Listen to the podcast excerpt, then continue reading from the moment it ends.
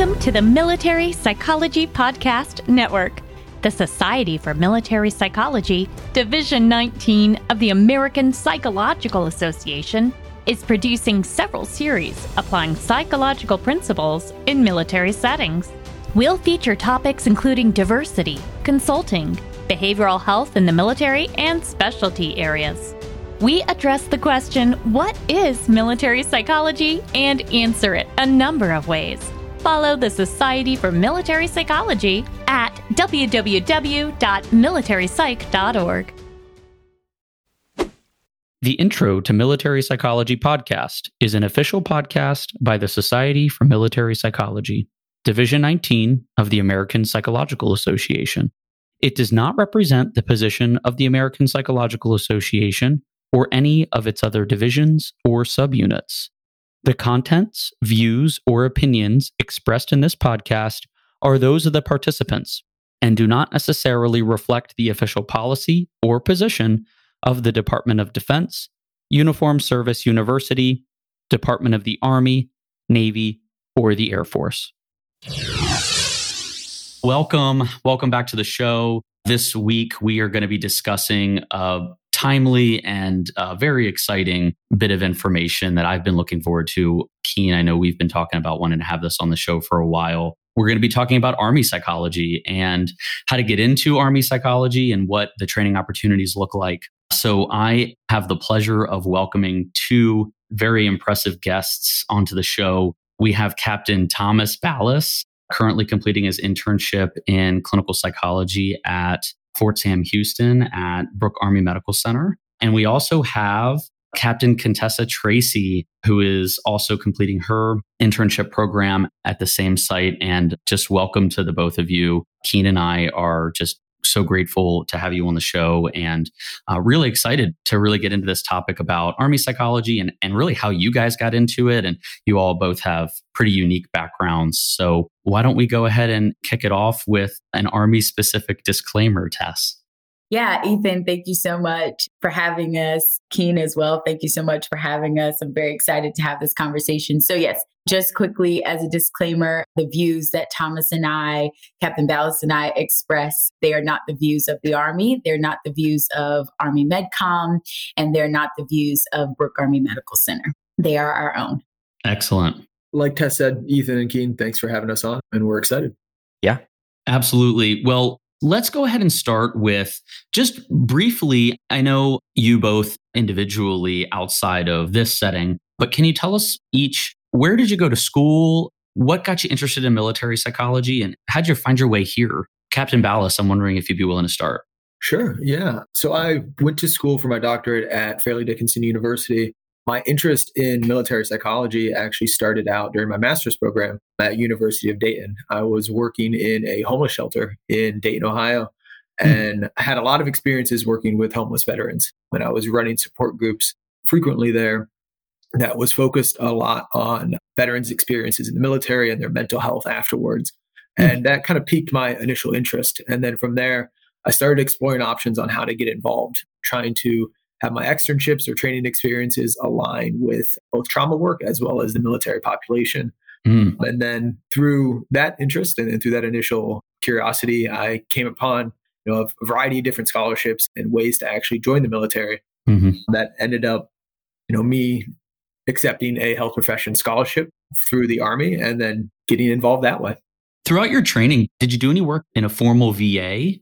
I did not actually. So I opted out and instead of the training schedules just never really aligned for me to, to have an externship in a VA. I actually worked at New York Presbyterian slash Columbia Medical Center in Manhattan. That was a specific veterans focused track to where we were doing evidence based treatments, disseminating them directly with veterans and families of veterans. So that was my kind of direct association with the military population actually before turning into active duty.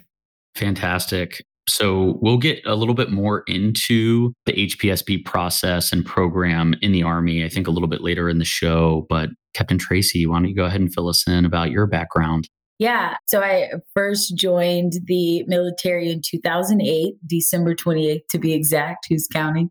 Um, and as a, a cross trained combat medic and chemical operations enlisted soldier, did some fun things with the North Carolina National Guard and then enrolled in ROTC at the North Carolina A&T State University and also went to college at UNC Greensboro then commissioned as military intelligence officer, served at the 1st Information Operations Command within their embedded reserve unit, and then started my graduate program at the Chicago School of Professional Psychology in Washington, D.C. Had pretty much known from the beginning that I wanted to continue my service in the Army and just pretty much, you know, seeked out practicum experiences and things to that nature to get me set up to apply to the Army Clinical Psychology Internship Program.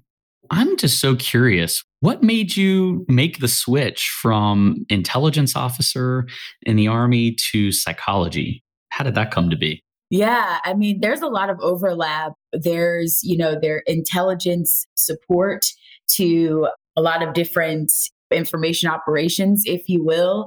I know we know IO as IO psychology, but then there's IO information operations within the kind of under the scope of military intelligence. So Anyway, there's also psychological operations, or what the Army now calls uh, MISO integration. There's a lot of overlap there. So there was just a lot that came up about it. And I was like, listen, you know, I, I had an interest in forensic psychology. My first master's is in forensic psychology. But ultimately, I said, you know, I figured out through mentors that if I wanted to pursue a career in uh, Army psychology, I needed to have a degree in clinical psychology. And so that's what I did so that I could be an intern. Got it. Okay. So there are some similarities in those career fields. I can hear that, and definitely in my experience have have noticed some of that as well. I'm I'm actually so I just PCS to a new duty station, and it's an Intel base. It's it's Air Education Training Command base, Goodfellow Air Force Base, and the primary population is is intelligence training. So both enlisted and officer training. So I'm getting more used to the language and the information as a part of of that community. Captain Tracy, as I look over sort of your research interests, suicide prevention, resiliency, performance improvement, I'm kind of curious in your prior service experience before getting trained as a clinical psychologist, did you ever work with a lot of people in your time in service who were struggling with mental health? And mm-hmm. was that a big drive for you to come back to the Army as a psychologist? Mm-hmm. What kind of things ping in your brain when I ask you that? Yeah, great, great question. Um, I don't think anybody's ever asked me that. Um, so I knew that I was in this graduate program and I knew that I wanted to pursue an, a career in Army psychology. So I pretty much set myself up to do things that would, I guess, educate me to be able to do so. So I was a brigade suicide prevention officer, where essentially you're educating the masses or the individuals in that organization about suicide prevention and risk and getting individuals to the right resources or connected to the right resources. I also did the master resiliency training at Camp Parks, California, which is really about like performance enhancement, improvement, whatever word you like to choose. Anyway, so through those types of programs, yes, I definitely had conversations with enlisted officer, high ranking, junior enlisted, you know, junior officer, everyone in between about just mental health in the military and this desire to reduce the stigma towards mental health in the military.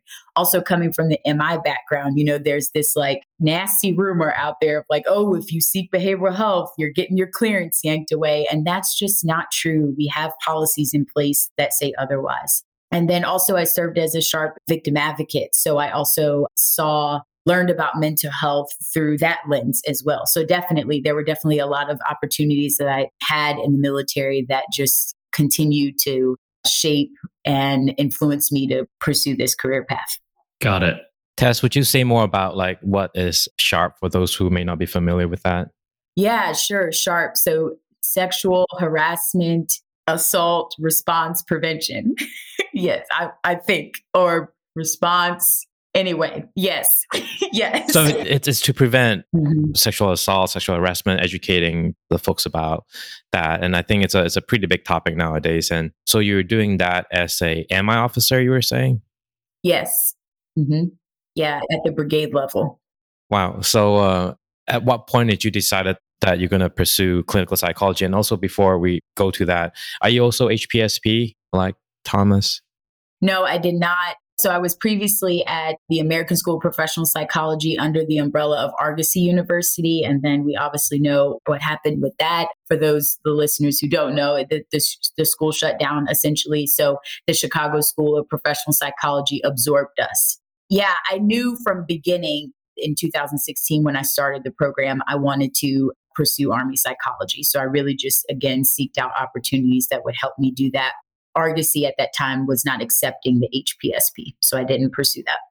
Yeah. And I asked that question because I've been hearing more and more currently serving officers or enlisted in different profession asking the same question I am a supply officer, I'm in logistics or I'm in this or that profession, but nothing related to psychology. How can I be a part of it? And Ethan, you know, opened up the conversation today by saying that there is a range of people, a range of like, you know, diverse uh, people joining. And I think that's very crucial to say that if you didn't start in a clinical psychology background, there are a lot of opportunities in the military that can facilitate that, that career path for you. So you went to school at Argosy in 2016 while serving? Yes. Wow. And, and then that's hard. So for listeners who don't know, that's really hard, you know, being active duty and also getting a degree at the same time. I've uh, mentioned in the podcast before, I, I was prior Army enlisted and then I switched over to officer in the Navy in the clinical psychology field. And the switch was a pretty difficult. You know, first there are two things happening here: me enlisted to to officer, and then there's also the uh, switching branch from Army to Navy, which is we can have like five episodes on this podcast talking about that transition, but but I won't mm-hmm. belabor the point. But for you as an officer coming from a MI military intelligence to clinical psychology, was it also a, a, like an arduous process, or was it very easy for you to switch? Great question. In terms of the officership part of it, no. I've just continued to hone those skills and just trying to improve my leadership abilities and things to that nature. And I'm blessed to have a wonderful cohort. I mean, I, I know uh, Captain Ballas will will probably speak to this as well, but we just we get along, we get each other, we work well with each other. There really wasn't this sense of like competition amongst us. You know, we all bring such valuable things to the table and we were open to learning from each other. So of course I could, you know, help my battle buddies out and learning what does it mean to be an officer, how to wear the uniform correctly, like how to write an OER, but Captain Ballas is, you know, he's, I mean, a brainiac. He's absolutely smart. He knows all about these like different evidence based treatment modalities and stuff. So I'm like taking notes from him. So we help each other out. That's what it's all about. If anybody listening, if you're thinking about joining the military, you got to be able to work as a team, just point blank, period. And so, yeah, yeah, I think that's a great point, Tess, and, and something that I want to highlight is you know, your unique experience is significantly different from my own with kind of my experience prior to joining and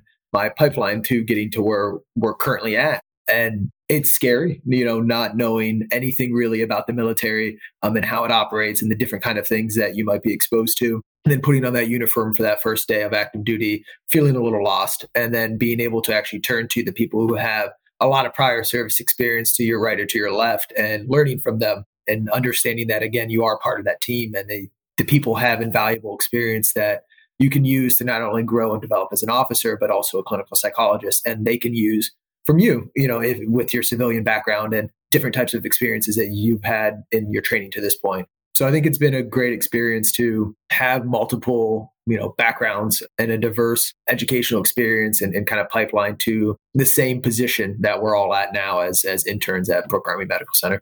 Ballas, I'm curious, what made you choose the Army over the other branches? How did you come to that?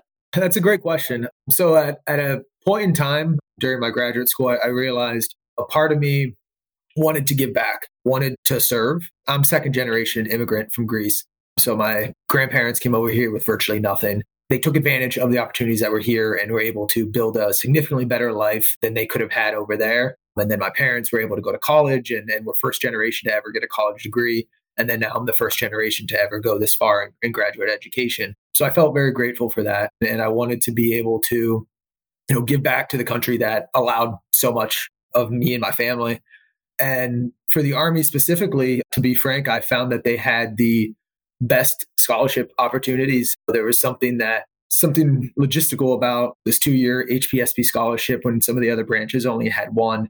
And you know, with my graduate school in the New Jersey, New York City area, things are expensive. So there was a part of me that saw this initially and then really dug deeper into the different kind of career opportunities and the experience of what it would be like to be an army psychologist after i saw that initial kind of financial package i really started to dive into you know what would it be like to be an embedded psychologist? What would it be like to be this behavioral health officer?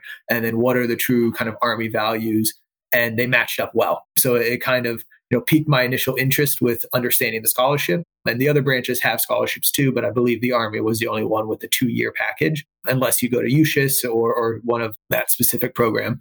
And then you know after initially seeing it just really identifying with kind of what the career trajectory looks like and what it would mean like to be a army officer Awesome. Yeah. Th- thanks for sharing that. Yeah. I think, you know, the scholarships offered by the other branches change at any given time. What they're offering can be different. I'm HPSP or was, I guess I should say, with the Air Force and got a three year scholarship with them. So that's fantastic. Yeah. whatever is available at, yeah, at any given time is definitely variable and you got to speak with a recruiter to figure that out. But what I heard from that was the opportunities that the Army offered throughout your career really is what piqued your interest and got you really curious about well if i did do this you know financially obviously we know graduate school is expensive in psychology um, but if i did get into this what kind of career would i have? And and that's kind of where i want to transition our conversation here today is what is unique about the army and what is unique being a psychologist in that organization? And we'll get to that but i first want to kind of ask you know you guys brought up your your training program what training programs are available for the Army? Where are they? What's unique about them? And why did you all pick BAMC to do it?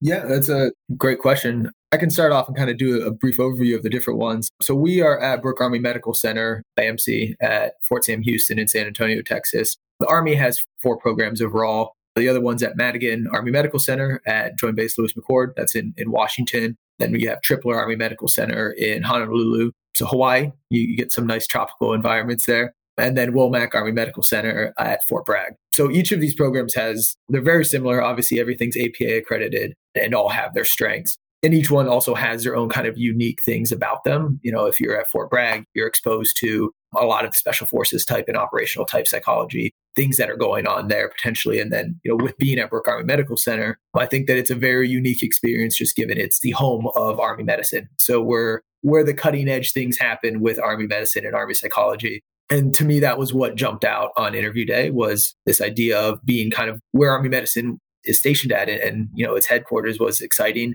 and the environment and the people in our, our leadership were really supportive and, and really cultivated a great experience so far and throughout the whole process. Yeah, so I'll just like jump in and just like caveat like what Captain Ballas just spoke about. So yes, we have Brooke Army Medical Center, Madigan Army Medical Center, Tripler Army Medical Center, and Womack Army Medical Center. And yeah, they all offer their unique different like things. However, for the most part, all of the sites are training us to be able to go out to be a behavioral health officer. So you're going to be essentially going to a brigade level or brigade size element that could range from anywhere between 2,000 to 5,000 service members. You also may potentially be an organization that has civilians and contractors as well as service members in uniform. You may be assigned to a brigade uh, size element as the sole behavioral health officer, or you may be there with one other battle buddy, typically possibly a social worker. Okay. So all of these sites are really training us to be able to get to that organization, help them out with their behavioral health needs, also serve as a consultant, psychology consultant to that brigade commander, how to implement some process improvement programs, how to develop processes and programs that will help the organization how to best serve these individuals so that they can be the most effective service members and leaders for their organization. And I think that embedded nature of what the behavioral health officer does on our kind of first duty rotation is is pretty unique to the army and does offer a lot of really great services that we can provide to the brigade as clinical psychologists that they might not be aware of or able to do on their own. It's really interesting how you all are basically being trained to be embedded providers. And I think that's actually really unique. And that's, I think, answering the question of like, what is different about entering the army than entering the Air Force or entering the, you know, joining the Navy and, and doing this psychology thing? I know for me, I'm not an embedded provider. I don't I don't consider myself an embedded provider. I work in a clinic and see patients who come in for care. And I also do population level things on base, but it sounds like such a unique thing to be that potentially one or you know one of two providers in a very large group or for a very large group, a very large command, I guess I should say. I'm really curious. So, in the Army, as I understand it, when you finish your internship, and that's coming up for the both of you. You guys are about to complete your your doctoral degrees, and yeah, yeah, mm-hmm. absolutely, congratulations! It's a huge milestone. What happens next? What comes after that when you do an Army internship? Yeah. So I'll jump in and then Thomas can finish up. So typically you go on to the clinical psychology residency program. Each of the sites that we listed earlier have a residency program. The Tripler Army Medical Center and the Madigan Army Medical Centers are both of their residency programs are APA accredited whereas the Brooke Army Medical Center and Womack Army Medical Center and Madigan Army Medical Center have APA accredited residency programs. Tripler and Brooke Army Medical Centers are not APA accredited. It really is not much of a difference whether you're at a residency program that's APA accredited or not. It just allows, when it's not APA accredited, it allows for a little bit more flexibility in your training experience. So, really, for it to be individualized to some degree. And so, anyway, you don't have to necessarily do clinical psychology residency program. There is some paperwork, as we know, all of us in the military uh, on here know that to be true. There is some paperwork that you can sign to opt out of residency program, but it is one of those things what we like to call in the army. I'm sure you all hear this foot stump, right? We foot stump hey, take that additional training opportunity because you are going to be getting ready to go to be an embedded behavioral health officer. And why not get some additional training experience so that in the event that you are the sole provider when you go there, you are more than well equipped with which with the resources that you need to help that organization. Go ahead, Thomas. Yeah, no, I think that you did a great job in kind of describing the benefits of residency or postdoc, as it's commonly called in the civilian world. Not only do you get additional supervision and preparation for actually going out to your unit and being able to do your job in a great way, you also are still earning these supervised clinical hours that can help you use it for licensure at whatever state it is that you want to get licensed at. And in this time between internship and residency, you also have what we call here at Brooke Army Medical Center this this snowbird period to where you get the opportunity to actually go out and do some pretty neat army specific things. So in the next month or so, we'll be going down to Fort Rucker and we'll be doing an aeromed psychology course, which allows us to get an understanding on how to do evaluations for aeromed and kind of what goes into all of that. And then I specifically, since I, I don't have a prior basic officers leadership course, I'll be going to the Army medical version of basic officers leadership course that's actually here in San Antonio. So there's a lot of military unique trainings that happen in between this time period prior to jumping into residency that then allows you to again be in the best position for when you're fully done at your joint internship residency site you can jump right into your role as a behavioral health officer and be successful yeah, and I'll jump in really quickly. One more thing. We also have this protected time to be able to study for our EPPP. So, for all of our listeners, that's the beauty of opting to go into the residency program. So, from the time you graduate, in our case, we graduate October 7th. Congratulations, early congratulations, battle to uh, Thomas.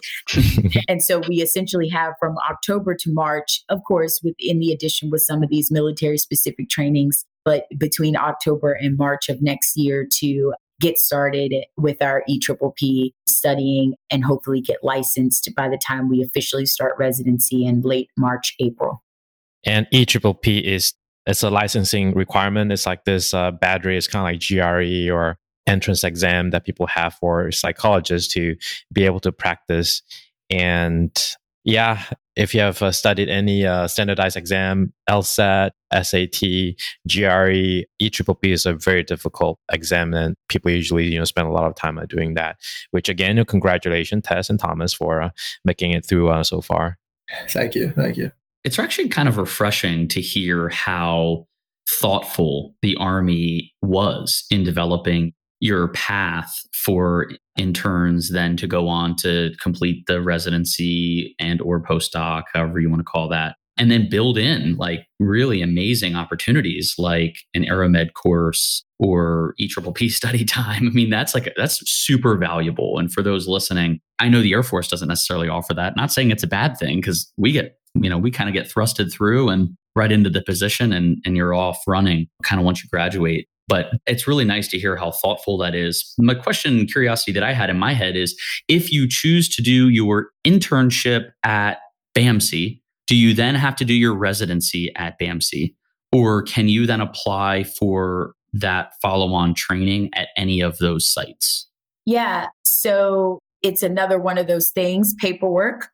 um, you have to kind of make the case that you want to switch to a another site for residency program and actually there's just a lot of like processes that go into it but essentially if you are going to opt into the residency program you do typically stay at your same location Okay. So just another consideration for those in the application process or thinking about really, you know, really thinking about pursuing army is that that's a commitment, you know, so that's, you're talking three years. And in your case in San Antonio, Texas, not a horrible place to be. Loved it when I was there. So wherever you're going to be, that's where you're going to be. Wouldn't hurt, you know, to be in Hawaii for three years. I'm just saying. Um, that's awesome. I'm wondering if we can spend a little bit of time talking about the unique specifics of the training program at BAMC since you're most familiar with that. I know you guys have a neuropsych rotation. I assume you all work in an outpatient clinic. Can you talk about like what does a typical year look like there? Sure. So, you know, I think what what is pretty unique about BAMC is, you know, like I mentioned, it's the home of Army medicine. So a lot of really cool stuff is happening. For me, one of the probably most unique things that I, I was able to do as a psychologist trainee so far that I didn't expect to do was get involved on our clinical health rotation, which is essentially working with individuals who had been recently diagnosed with some kind of medical issue and are having mental health symptoms associated with coping with the outcomes of that, with what's happening to them whether it be cancer or chronic pain, fibromyalgia, and then even learning about bariatric surgeries and, and how to conduct bariatric evaluations and mental health clearances, and actually even having the opportunity to go into the operating room and observe one of those surgeries in real life, which was really cool. So that's, you know, one of these unique rotations that I think if you weren't at kind of a medical hub, it might be difficult to have happen. And then we also have a rotation at our child and family behavioral health services sector or clinic, which is really focused on learning how to work with families of military individuals and children and, and kind of understanding the impacts of the parent's military service and how that can impact a child's behavioral health symptoms or mental health symptoms or behavioral experiences and working with the family as a system and kind of understanding and getting exposure to a population that you oftentimes maybe don't associate with the military population, but most certainly is impacted by, you know, the events of the military. Yeah, so Thomas just listed the two electives that we have, or the two possible elective rotations that we have at BMC. Essentially, you would put forth to the supervisors what your desired rotation is, and then they make a selection. And typically, what they try to do is that, you know, it, let's say if someone comes in and really wants to do the health rotation, but they end up getting assigned to the child rotation, there's going to be that opportunity when you go to residency program for you to try to pursue doing the health rotation on residency. Okay. So they really try to get you that experience. So, in terms of our core rotations, one of the reasons why I really loved BAMC is our evidence based treatment rotation. So, that's a year long rotation. You're working with individuals presenting with PTSD related concerns, and you learn three different treatment modalities. So, we learn cognitive processing therapy. For PTSD, we learn prolonged exposure therapy for PTSD. And then we also learn acceptance and commitment therapy that could be used in the treatment of PTSD or some other concerns, such as I know I have a patient with a postpartum depression. So, learning ACT as well. So, I love that. It's one year long rotation, and you really get to really get that experience underneath your belt As you said, we have the neuropsychology rotation where you're learning about assessment, a variety of different patients that present there. You are administering, scoring, interpreting, and writing the report on that rotation. So lots of great experience, wonderful supervision over there. Then we have our adult multi D outpatient clinic. It's very self descriptive. um, it's an outpatient clinic where you have that flexibility to do a lot of different treatment modalities, a lot of variety of patients that come in. And then we have our campus rotation, which is also very unique to our footprint because we are there where the Air Force trainees just over at Lackland are doing basic training. We also have uh, Camp Bullis, where that is housed uh, for a lot of military intelligence organizations. We also have a lot of folks coming on JBSA, or excuse me, Fort Sam Houston proper, either completing basic officer leadership course, captain's career course. We have the uh, dog handlers course on post. So, anyway, anybody coming to Fort Sam Houston as a trainee in any capacity would be seen at the campus behavioral health clinic and which is also an outpatient clinic, but specifically for anybody that's in a training capacity. And I think with the campus, it's really a really great experience because you have the opportunity to do walk in triage services and get an exposure to sometimes clients who are in acute crises at those moments and are uh, really working to get them as best of help as you can and you know ensuring their safety which which can be challenging and also really really needed in those moments to people who are just transitioning potentially into military service for the first time connecting them to mental health services as, as soon as possible. And then a very unique part of campus too which i personally appreciated a lot was the opportunity to supervise our 68 x-rays which are our behavioral health technicians. So actually having the opportunity to act in a, a, supervisory role and kind of distill some of all this clinical knowledge we've learned to people who are in the military don't necessarily have as much clinical training as we do with our PhDs or masters or whatever it is and helping them grow and helping them learn and also develop as clinicians because a lot of them have interest in you know transitioning to providers at some point in time. So it's a really great and cool experience to be able to do that as well as a trainee ourselves this campus rotation is one that really interests me a lot.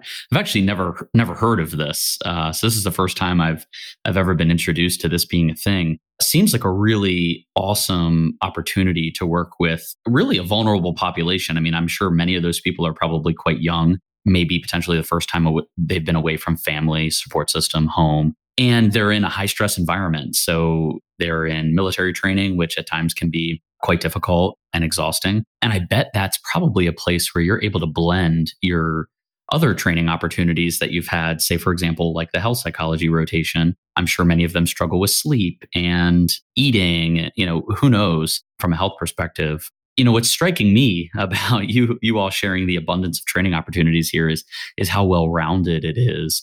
Keen, I'm wondering if you've sort of been having the same reaction to this and maybe I don't know, maybe you'd be willing to share how it compares to your Navy training. Yeah. And I think what Thomas was saying early on about training a 68 X rays, which is behavioral technician in the civilian equivalent would be mental health paraprofessional, somebody who is getting trained to be a part of the uh, mental health care system, but not necessarily qualified to practice uh, independently. And that really relates to what both you, Tess and Thomas, both of you as embedded provider down the road, those are some of your challenges, which are unique to military providers, but, you know, more so for uh, Army uh, psychologists.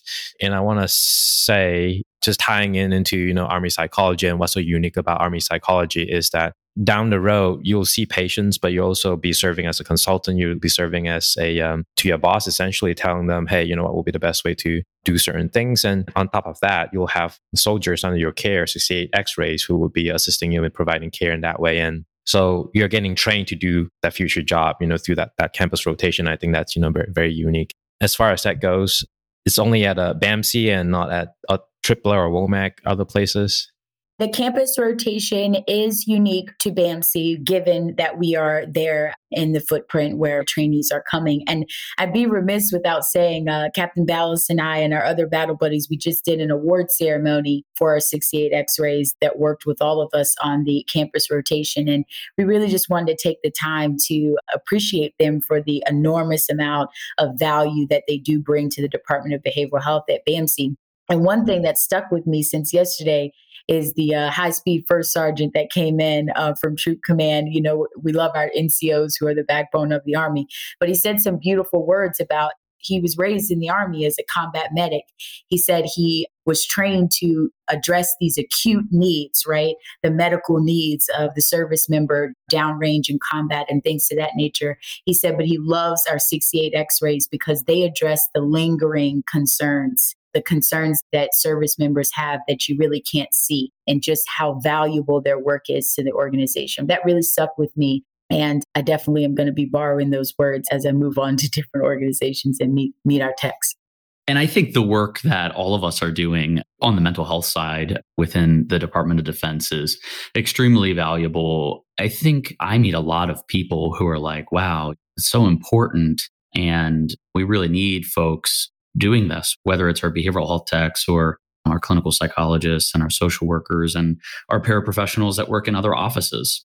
So I think we are definitely just with this podcast, you know, trying to encourage students like, you know, this is a valuable thing to get into. There's there's a lot you can do. And I, I think this conversation so far has really evidence that there's so many opportunities if you get this kind of training to do unique things. And I kind of want to shift the conversation a little bit to what kind of unique things you will be doing once you all get out of training in the Army. Tess, I want to go back to something that you said at the very beginning of the show, talking about being an embedded provider in a brigade. And maybe you can explain, you know, to the person who doesn't know Army anything, you know, what really is a brigade and how will you serve, like Keen said, as a consultant to them? Maybe outside of clinical roles. It's one thing to do treatment, it's another thing to do research and to be tracking the health of the force and the resiliency of the force and making recommendations to commanders. I know we do a little bit of that in the in the Air Force, but uh, how does that look in the Army and and how is that unique and timely to what's going on in the Army now? Yeah, so I'll preface by saying, you know, I'm still in training. Um, so anything that I say here, and Thomas is going to jump in for sure, this is based off of what we have been told or prepared, um, rather, uh, that we're going to be doing. Hopefully, maybe, you know, at a later time, we can get somebody invited on here that can speak to actually, you know, what the job is. But what we've been told is exactly what you just described. We are there and we are a command brigade commander's asset. Okay. Like we are a part of his special staff. We are there to help him or him or her better this organization and make sure that it is performing to its optimal speed if you will so yes there is a little bit some some of that uh, research opportunity in the sense of doing unit needs assessments addressing what are the needs of the organization, kind of going beyond that command climate survey. And again, how can we make this organization better to serve its people? We are doing some of the clinical work, you know, seeing patients and helping them again get to that optimal level of performance so that they can continue doing their job. We are you know consulting with commands and saying hey you know is it time to for this person to take a knee you know or, or is it time for this person to get some additional care so that they can again be able to perform to their optimal level? Thomas you want to jump in? Yeah no i think that that last part is really important as well as oftentimes you know command can from our understanding, command can kind of see that a soldier might be having a hard time, but they're unsure as to what's going on. So they might direct them to come get an evaluation with behavioral health. And through these evaluations, we can oftentimes figure out and, and work with the soldier to figure out, you know, what's going on in that command scene. And then what are our recommendations to, you know, help get this individual back to being mission ready? Because ultimately that's the goal is to have a mission ready force that can perform when needed. And that's, you know, what we're there to support.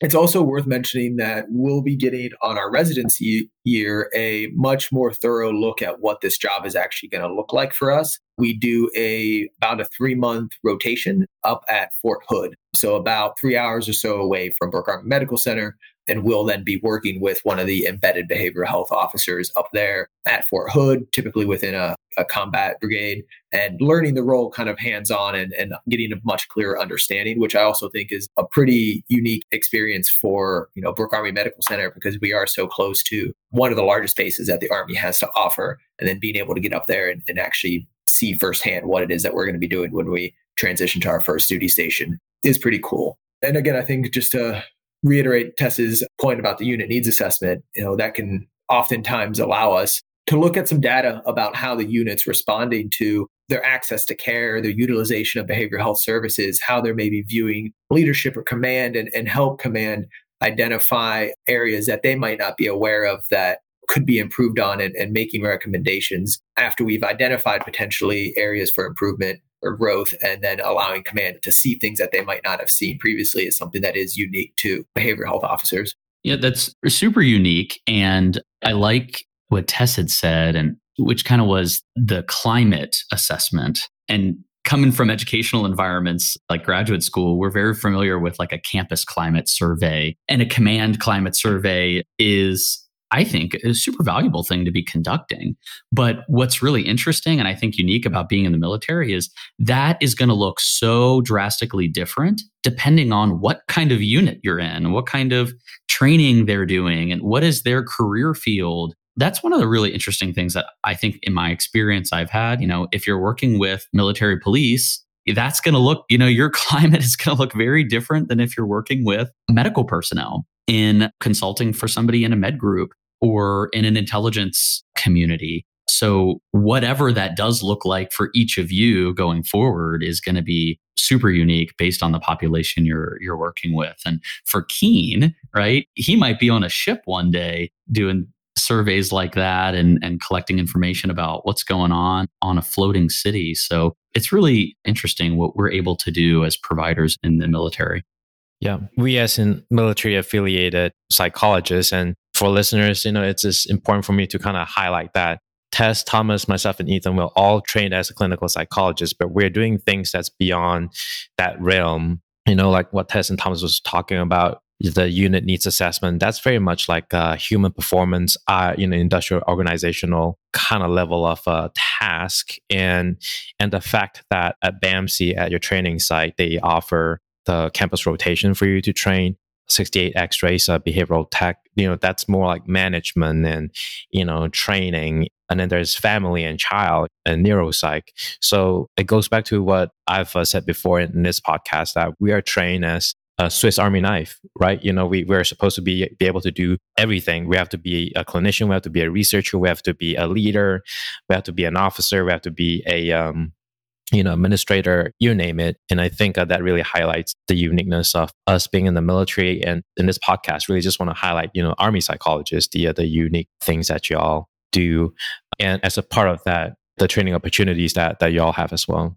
Keen, I, I, don't mean to cut you off, but yeah. as you say those things, I like get a little anxious at times. You know, I'm like, wow, that's a lot of stuff, you know, and I think I think it's important to be real about the responsibility that we do have as providers in, in the military. We wear a lot of hats, and mm-hmm. that at times can be challenging and stressful. I know I've experienced that. I'm sure you all have experienced that too. I'm wondering how you all have managed those stressful times, you know, those challenges that have come up in wearing in wearing multiple hats. And Keen, you can answer that question too. I don't know what resonates with that question. I'm really curious about Tess and Thomas's. I mean, I'm not sure if y'all uh, had the opportunity to to go through uh, the campus rotation, but what was it like for you to be training another person while you're being supervised? I think that would be pretty nerve wracking, you know, if I imagine. Yeah, what I was going to say, like to foot stomp on what all three of you kind of just talked about, is that an additional hat, if you will. And I, I just want to say this because I've gotten some questions from individuals who, you know, hit me up and are pursuing um, Army psychology. Is you're still an officer. You know what I'm saying? You're still a soldier. So we still have to maintain the PT standards, the height and weight standards. We're mm-hmm. still, mm-hmm. you know, as embedded behavioral health professionals, we're going to be out there in the field with our organizations. We're going to be deploying with them if that's coming up on their cycle, if you will, or if they've come up on that cycle. We're going to be doing the the team building exercises, some ruck marches and things like that. So definitely be seeking those type of opportunities if you do get the opportunity to go to these internship sites. You know, learn what it is to be a soldier, weapons qualification, battle drills, things of that nature, because you will be expected to still be able to do those things when you get to those organizations.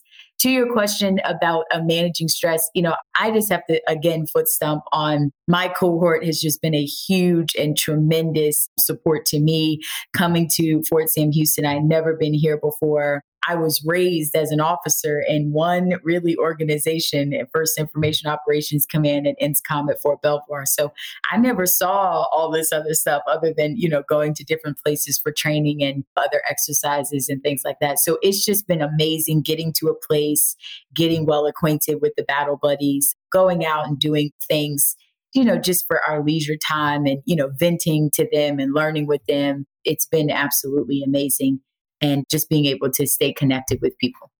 Yeah, you know, I echo Tess's sentimentality about using the people around you. I think that more often than not on the campus rotation specifically, you know, I would find myself using a lot of informal consultation with the other trainee who is there with me or with our supervisor, you know, just knocking on their door and saying, Hey, I, I have something I'm not sure of. Can we talk about this? And, and everyone is always receptive.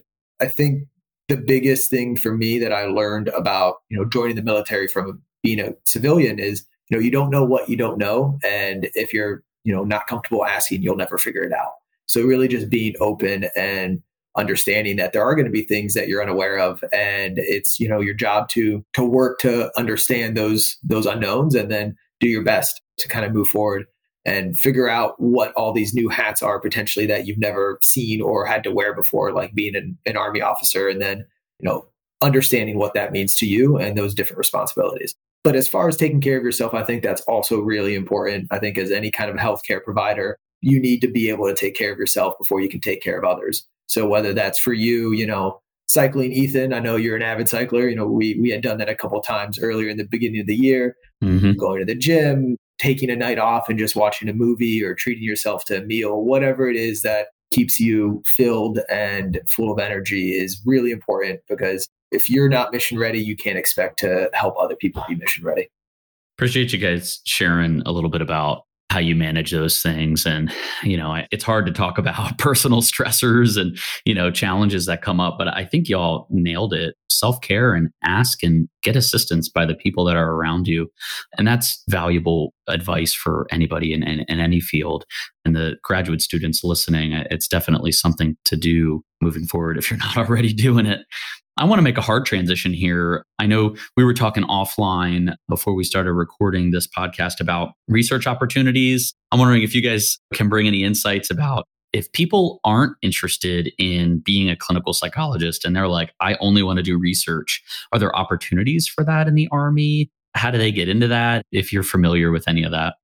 Yeah, we actually we did some research on our own um, and getting good, some clarification good. on that. But yes, there is an actual research psychology billet in the Army. We could say billet meaning like job space for you to hold. And I actually just came from a course, a three day virtual course, learning about the introduction of operational psychology into the Army. And we actually heard from a research psychologist, if you will, or research professional.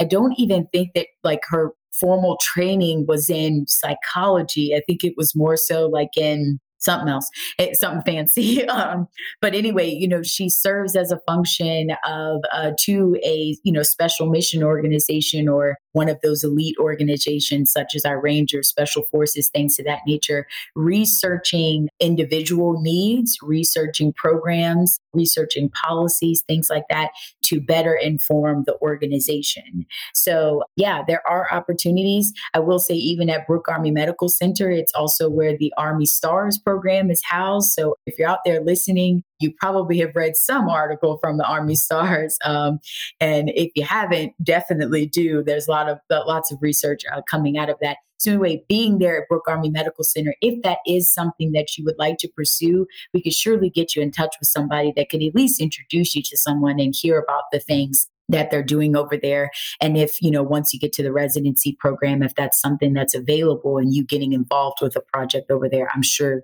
that we could try to figure something out what is the billet for the research psychologist position? The actual number? I believe it's a 71F. Okay. Foxtrot. Cool. Foxtrot. Yeah. Sorry. And for people that want to pursue that, is that just something they need to reach out to a recruiter to say, you know, I want to be a 71 Foxtrot and hook me up with that? Or do they have to go through the residency program and do the whole clinical thing? For right now, I would say yes. I'm reaching out to an Army psychology, I mean, it's, yeah, Army psychology recruiter. Mm-hmm and or you know just recruiter in general and hopefully they can get you in touch with someone to get you some information about that we are currently trying to uh, stand up you know something similar to like our navy and air force counterparts about just all the information about how to enter how does one pursue certain paths to enter the military by way of, you know, being a research psychologist or clinical psychologist. So that is forthcoming. And once we do have that up and running, we'll definitely get that out to Division 19 so that folks can look at that for sure. But as of right now, definitely reaching out to a recruiter to learn more about the 71 Foxtrot F Foxtrot Research Psychology Billet. Yeah, and I think that, you know, that's most relevant to maybe the listener who's already got the degree, already done internship, already done postdoc, you know, past the phase of maybe the the graduate school training pipeline that that we all are kind of navigating and, and have gone through. So that is a group of people that we're definitely wanting to educate. So uh, appreciate you you sharing a little bit about that. I want to be mindful of y'all's time. I kind of want to ask, sort of as we get close to the end here, if you had advice for graduate students who are thinking about pursuing this, getting into Army psychology, what would you share with them? You know, Ethan, I, I actually want to backtrack a, a second and, and, let you know there are routes sure. to become a 70, uh, 73 Bravo if you are already fully completed with school and graduate and an internship and fully licensed. You actually would assess onto active duty you know, as a fully qualified psychologist. So if there is that desire to join the military and join the army as a clinical psychologist, it's possible at that stage in your career too. Uh, it doesn't necessarily only have to be the graduate school pipeline. Brilliant. Yeah. Yeah. To your initial question, I think the thing that I would want potential applicants to know would be really making sure that serving is something that you're going to want to do and really understanding kind of the weight behind your decision to give that oath and you know that understanding that you are going to be wearing multiple hats. You're not just going to be a clinical psychology professional. You're going to be a army health officer or army officer and soldier. And just the different kinds of responsibilities that go with that and really understanding you know what it means to be in the military in general yeah, I would just echo that. Like I would say to the individual, and this is what I have said to individuals who have mentored or spoken to on an individual basis is what is your why? What is the purpose of you coming into the military? And what would be your purpose of being a military psychologist? As long as you're clear on what that why is, also knowing that it may change from time to time especially given you know what organizations you go to but at the foundation what is the why what's the purpose because that's what's going to keep you grounded and honestly that is what's going to help keep you motivated in doing this job it's not an easy task just like any organization that you work for, you have the things that you have to deal with because that is what has been decided at the organizational level. And how are you going to navigate that? How are you going to respond to that? And how are you going to best support the people that are working with and under you in the capacity of being an officer, in the capacity of being a leader, and then also in the capacity of being a clinician? How are you going to help individuals navigate that? And I think having a clear picture of what your why and what your purpose is will help you do that. I really appreciate you sharing that Tess because that resonated with me a lot as I heard you say that. It is like finding and trusting that why has been a process for me. I think for the listeners out there that are thinking about this, you might not know the answer to that. And I think that's okay. I have struggled with knowing myself you know how do i know the why that i think that i have in my mind is is it. Like what tells me that you know this is my why and this is why i'm doing this. And you're right it does change. And there are going to be times where frustration and anger maybe with the system i think all of us can attest that at times the dod can create some of those emotions. It can blur the why. But I think that that's great advice for anybody. It's easy. Well, I shouldn't say it's easy, but I think others might see it being easier to just jump into private practice or you know get trained and then work for an outpatient practice that is already well established and you know all you have to do is you know show up see your patients write your note and go home and as a psychologist there's that's very appealing and there are there are values and benefits to that but i think what's my this is my opinion here I think what's really unique and and valuable is is being a, a, provider in the Department of Defense is you do get to wear those hats. You get to work with a group of people who you know are in stressful environments and are doing really hard work in high risk career fields. And that comes with some of these unique facets like aeromed evaluations and arming status for arming for military police or security forces officers and just, just such unique things. I mean, I'm uh, I'm doing a horrible job at, at selling uh, some of these unique things, but no, I, I think you're actually sorry. It's really cool. Yeah, just to like jump in. I mean, yeah, I think you're doing a beautiful job of it. And and what I would just add to that is yes, you're expected to be a pilot. You're expected to be what we call a ground pounder in the army, and and doing these things that you probably would have never imagined to do and then expected to come back into society, expected to still maintain a family, expected to still maintain these relationships with people and be a normal, quote unquote, human being, mm-hmm. right? And so the fact that we as Army psychologists can help you with that that's my why. The why mm. is that I can help these individuals do that. And if I can also influence some policy or procedure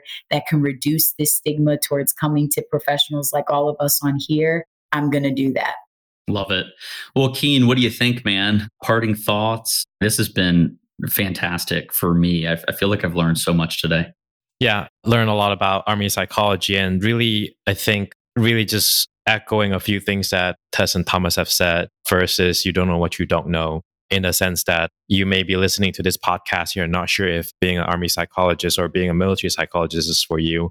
Seek out those opportunities. Uh, Division 19 has a plenty of those opportunities, plenty of people for you to talk to and network. And even say, you know, Thomas and Tess both have uh, shared their personal uh, stories about why they why they're here and learning from people like Thomas and Tess, maybe seek out opportunity like Thomas, you know, uh, work with the homeless population and maybe you'll, you'll, find your why, find your sense of purpose in that way. And we're here, you know, uh, talk to us. And if you ever have any questions about being a military psychologist. Yeah. And please just check the bio for contact information and more information about how to get into this career field. Tess mentioned the Army is working to to stand up information pipelines for people who want to get into this. And we'll have those resources readily available, whether you email us directly or check out our website and, you know, intel for that in the bio. To Captain Tracy and Captain Ballas, thank you so much for your time. Like I said, I learned a lot today, but I think whoever listens to this in the future will be well equipped to move forward with their decision making and be well versed to go talk to a recruiter. So I just passionately thank you for your time and your service in the Army. I know it's just getting started for Captain Ballas, but Captain Tracy, you've been doing it quite some, quite some time. So I appreciate you all being here and we look forward to future conversations. Thank you so much for having us. Yeah, of course. Ethan, Keen, thanks a lot. It's been a pleasure. You got it. And thank you for your thank you both for your service as well. Absolutely. All right, y'all. Well, take care, and we will see you guys on the next episode of the Intro to Military Psych podcast. Thanks so much. Bye. We thank you for your time for listening to our episode. We hope this has been beneficial and educational, and we would love to hear from you. Any questions, any suggestions, any feedback, you can send that to our email at div19studentrep at gmail.com, and that is div19 studentrep as in rep at gmail.com. For more information about our guest speakers and ways to reach out to them, please check our podcast description and we do have other ways to reach out to us via social media, and Ethan has those information. And Ethan? Yeah, so feel free to engage further with us on our social media platforms, Facebook and Twitter. You can search at Division 19 Students to find us on both of those platforms. We thank you for your engagement and listening to our podcast, and we look forward to you joining us on our next episode. Thanks. Take care. Bye bye.